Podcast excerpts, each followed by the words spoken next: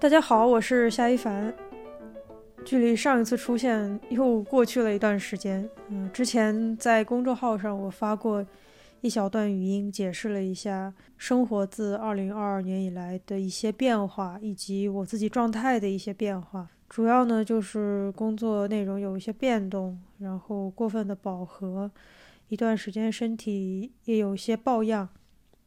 那么这些事情以外的大多数时间呢，都。优先给了来北京和我一起过冬的家人。不过，我想那段语音应该很多朋友也都没有听到啊。后来，我的同事告诉我说，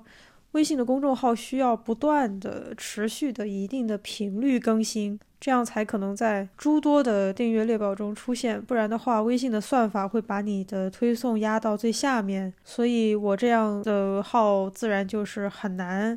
在如注的信息流里面被看见啊，除非对方置顶或者加薪什么的。这就是为什么专业的内容产出者或者自由职业者，他们需要保持一定的频率去更新自己的平台。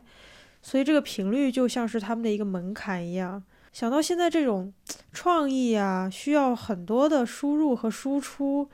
呃，然而社会的这种普遍的情绪，包括最近一段时间的这种新闻的强度和发生各种各样事情的这个基调，其实要持续保持这个也挺困难的。嗯，想了想自己，又看了看别人，确实对做这个方面事情的人还是肃然起敬的。之前的播客呢，无论如何都会有朋友或者家人来做客或者一起主持。其实做双人播客对我而言会更简单。因为沟通上就经常会迸发出一些新的灵感或者信息点，可以继续的深挖下去。我不知道大家是怎么样，但是我是特别容易在对话中想到一些我自己琢磨不一定能触及或者想到的东西。所以单人播客呢，其实比较难。同时呢，我又是一个特别喜欢做准备或者做计划的人。所以某种程度上，我就是以我还没有准备好去做这个拖延，呃，但是确实实在是不行了。我觉得我应该先开始，然后才会继续的借这个惯性做下去。顺便呢，今天下午的这个原定的话剧，因为北京的疫情再次取消了，呃，所以我感觉这也像是一个一个信号啊，一个 Q，就是可以了，这时间给你安排出来了，好好干啊。这是第一期我自己。呃，自说自话的节目吧。我主要想谈一谈，从两个角度谈一谈。一个角度呢，是我自认为和我的日常没有什么关系的事情，也就是说，我想聊聊我做什么事情来逃离我的日常，或者说把我从这个圈圈里面拉出来。其实每个人的日常很多时候都差不多：工作、休息、起床、挣扎去工作，在工作中挣扎，然后夹杂在这些事情之间的一些成就感啊、学习感啊、快乐啊、同事人际交往之间的事儿等等等等。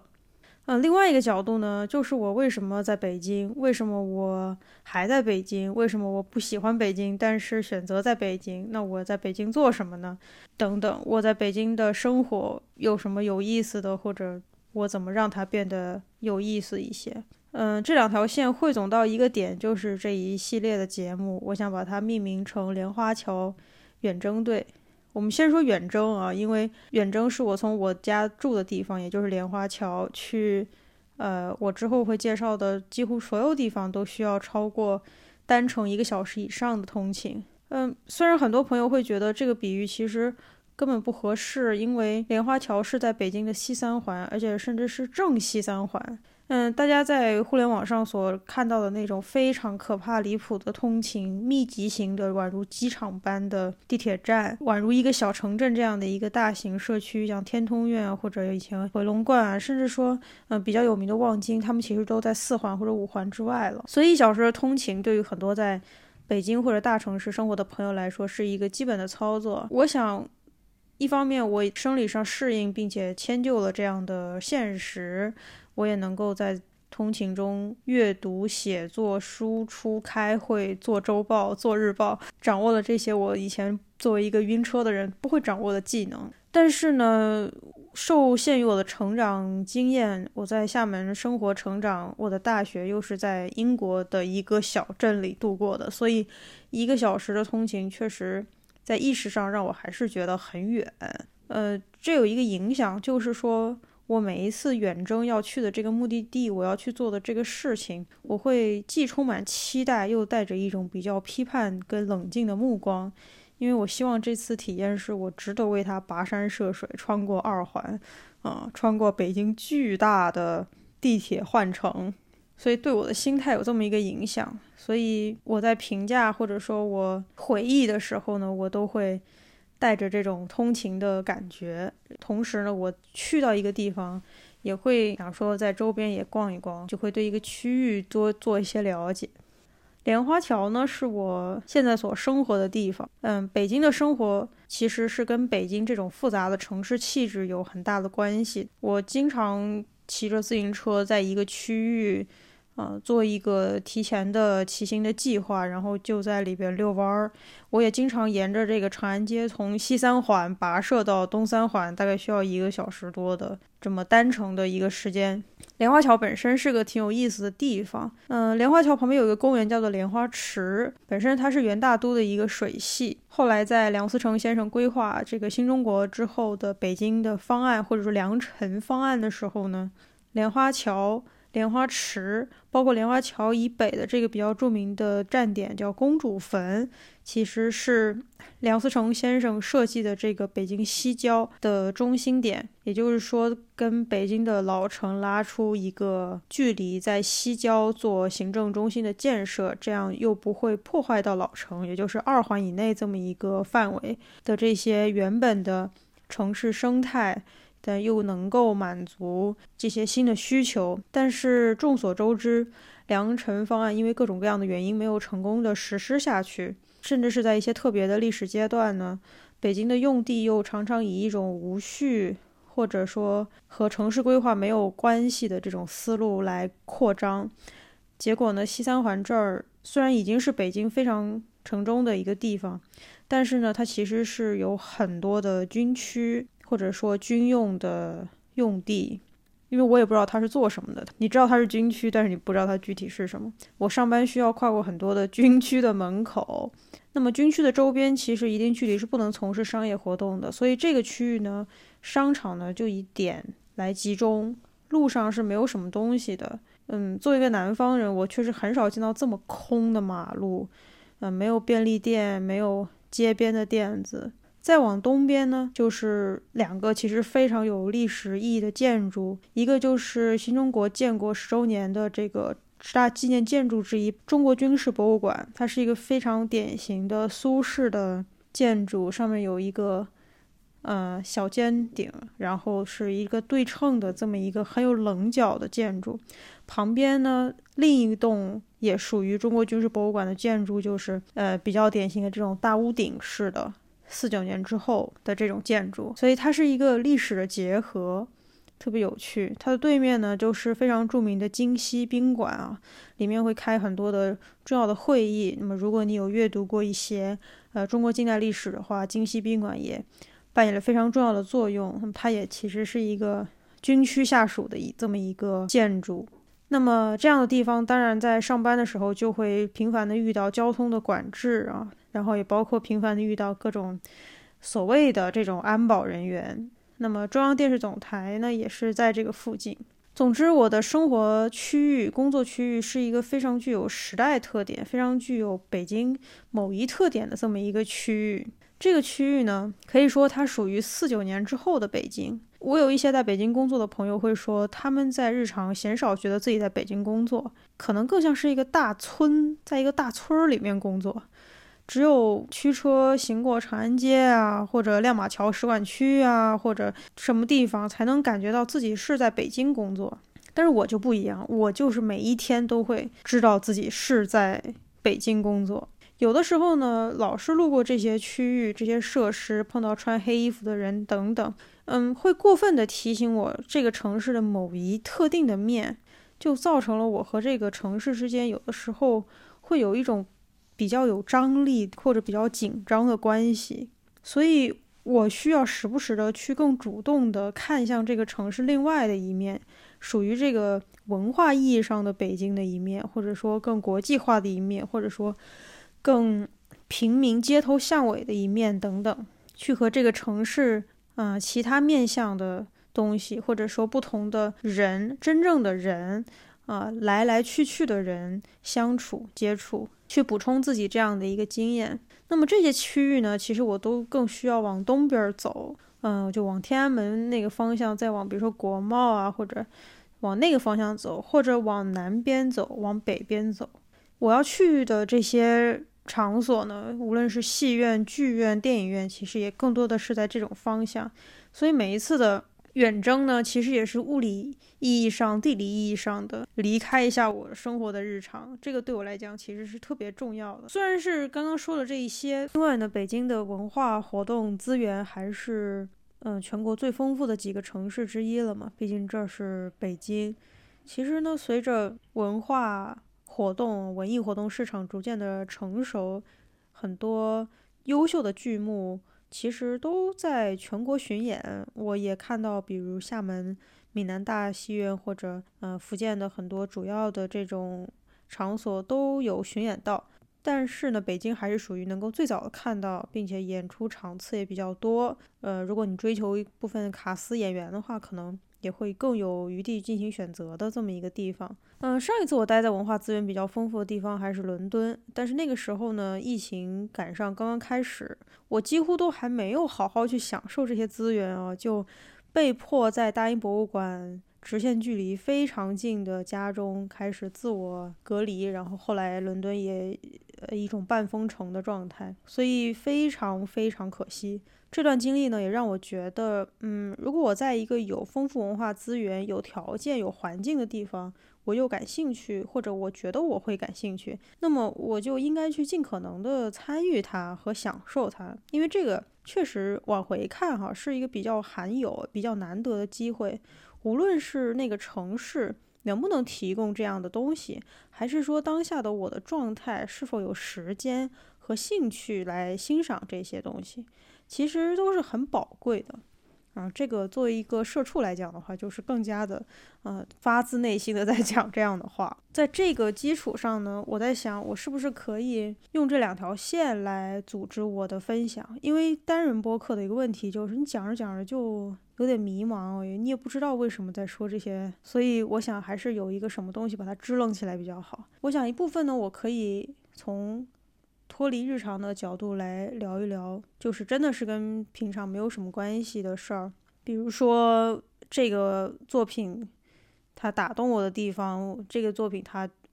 真的是很不行的地方，我的一些感受、情感上的感受或者知识上的感受等等。另一部分呢，就是也可以介绍一下这个和北京这座城市的关系。因为刚刚提到我和北京这座城市的关系是很有张力的，它不是一个很舒适的这种同居状态啊，所以人跟城市的关系其实一直都挺有趣的啊。我想我每一次，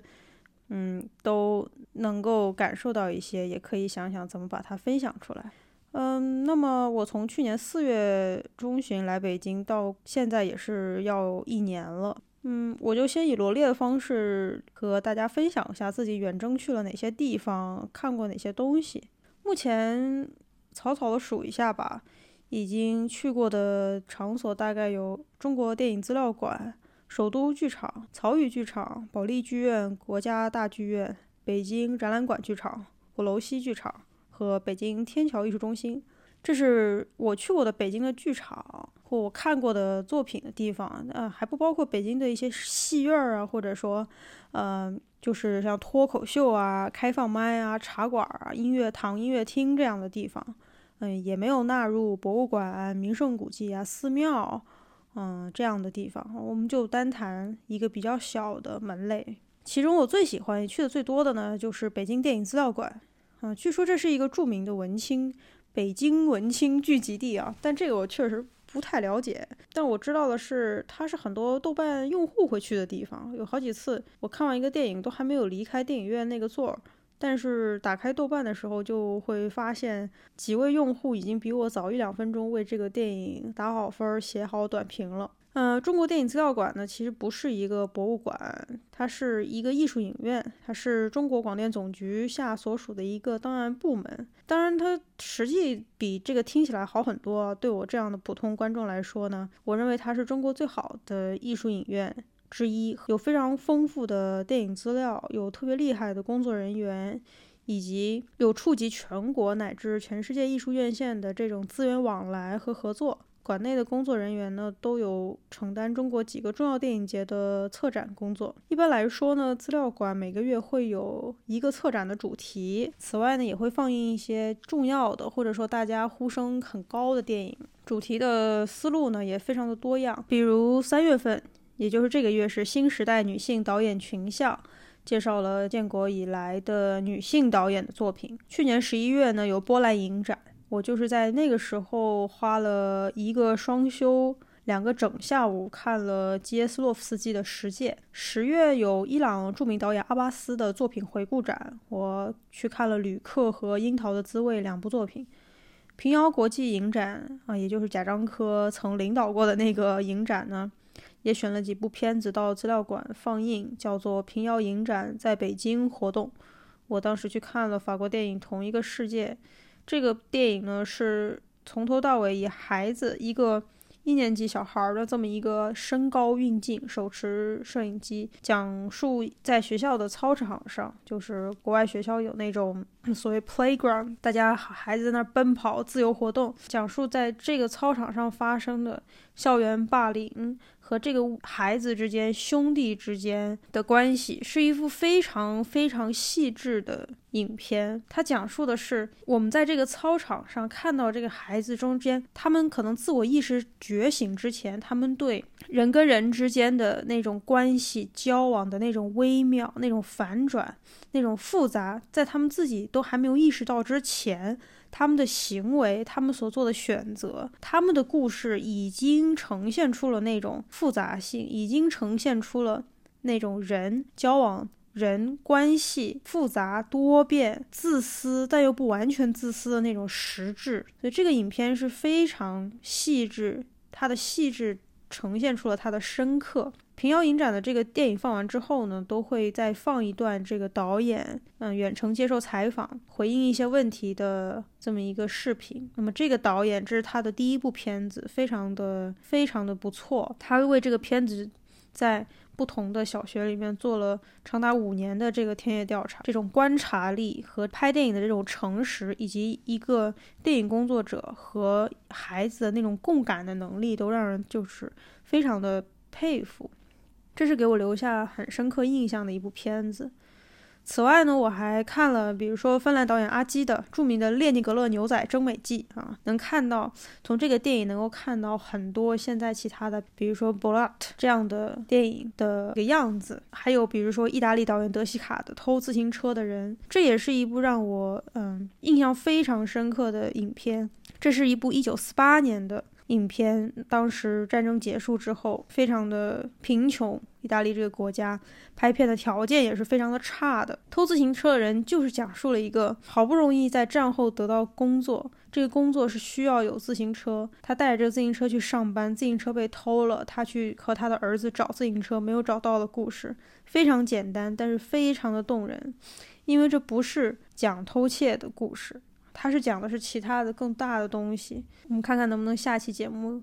来说这个事儿。看这些老片的时候，我会发现说，原来讲一个故事，它最最需要的那个东西到底是什么？可能不是我们今天所看电影看到的钱，看到那种奢华的东西。呃，一个好的故事，它要不要那么复杂？为什么一个简单的故事？会打动你，它到底是打动了你什么？为什么一个四八年的意大利电影可以打动二零二二年在北京上班的一个中国的年轻人，对吧？这些东西都很有趣。啊，扯远了。那在资料馆以外呢？我在北京电影节期间跑到西单电影院，从下午一点看到了晚上十点钟，连看了一至五部前苏联电影解放。在平日的院线电影呢，我看了两部，就娄烨的《兰心大剧院》和维伦纽瓦的《沙丘》，一部延迟了很多年的非典型国产片和一部非常快就引入的热门进口片。从某种意义上来讲呢，我其实已经不怎么去电影院看院线电影了，这么几年以来。但是又像刚刚说的那样，我其实去的非常的频繁，有的时候。每个双休都会有一天在资料馆，在资料馆呢也能看到各种各样的人，比如说《列宁格勒牛仔征美记》啊，放完的时候旁边的好多女孩就说：“哎，怪不得任科非常喜欢这个片啊，就是五条人的乐迷很多，碰到很多。你或许去看侯麦啊，看这个法国的知识分子以这样的密集的、微妙的、暧昧的那种对白在调情，以那种。”诗意的电影，这个电影放映完之后，你会发现有人在那儿开着笔记本在工作，在加班的间隙来看这个电影啊，那就是我和我的同事。所以有各种各样的人哈，他们都选择无论如何来来电影院，这是一个很奇妙的、很奇妙的选择，也是一个很奇妙的相遇了。嗯，那么今天就先讲到这儿吧。其实，其实讲到二十多分钟，感觉我才。比较兴奋了起来，但是对于听众来讲，我觉得可能要困了。嗯，我一直被吐槽说讲的太久了，所以我们就把这个时长稍微人性化一些。其实，对于一个作品的时长，对于一个作品的节奏，快的、慢的、长的、短的，也是我们去电影院的时候才能感觉得到啊，因为我们。没有办法再去快进它，没有办法再去倍速它了。这是去电影院的一种仪式感。但是播客不一样嘛，我们不应该对听众提出这么高的要求啊。我们也不是一个作品，听众也应该有很大的自由。嗯，我想下一期的话，稍微讲讲我觉得特别不错的电影。嗯，为什么为什么要去看这些老的片子，以及我我觉得我特别被打动或者特别膈应的是什么东西？一个就是。讲故事的方法，那么这个呢，其实更更多的、更专业的人，他们他们说的很好。作为一个普通的、非常普通的观众，我想，我觉得电影给我的两个非常深刻的东西，或者说我们绕回来说，跟日常没有什么关系的东西，一个就是对人的处境的一种探索。这种处境是你认识到这个处境，比如说你会看完说他真的很很困难，哪怕你不认同他，或者说他真的很焦灼，这真的是一种。很微妙的，但是我能共感的东西，这是一种处境，它有很多层，它很复杂，它往往有冲突，它往往是普世的，它往往是让人想要去回避，但是又必须在一些关键关头去看到的。电影不会提供解决办法啊，如果如果这是一个解决办法导向型的电影的话，它对处境的探讨可能就不会那么的深刻。呃，还有一个就是情感，那种浓烈的情感，矛盾的、不理智的、高尚的、卑鄙的、自以为是的那种情感。我记得我看完一个呃阿根廷的纪录片，叫做《最后的 Tango》的时候，我跟我的朋友说，我觉得这样的感情在日常生活中好像已经不太可能了。如果他有的话，他不会像，他不会得到这个电影里面那种歌颂。的这待遇，而是会被人说你被利用了，你怎么那么傻？你怎么这么愚蠢？你为什么是这个人的附庸？你的这个时间，你的这个感情并不经济实惠，你不够理性等等。就是这个纯粹的感情，这种感情的浓度，有的时候在现实生活中，出于好的或者不好的，出于单一的还是多种多样的原因，它好像已经很难被歌颂了。这种爱。或者说其他的东西，呃，我觉得这也是现代人的一个状况，这也是工作中的人的一个状况。或者说，用以你的名字呼唤我这部电影末尾的时候，这个父亲跟儿子说的，就是为了让自己的某一种情感快速的过去。我们每一次在这样处理自己的时候，都消耗掉了一些东西，以至于我们下一次在给予的时候，我们只能给予比上次更少的东西。然后一个人的感情，或许到了三十岁、四十岁，他就破产了。电影好像某种程度上虽然离日常很远，但是其实是把我们绕回去，看到一个我们。日常的另外一种可能性，我们被生活改变了什么，或者说我们可以看到生活，或者说看到电影所呈现出来的文学或者话剧所呈现出来的另外一个思路、另外一个世界、另外一种活法、另外一种探讨的东西。这些这些作品，他们在一个较为安全的空间里面去展现一种现实生活这种不安全的空间，不允许我们做的事情。所以这种想象力是是非常美好的。好吧，这一期我们就到这里，我们下期再见。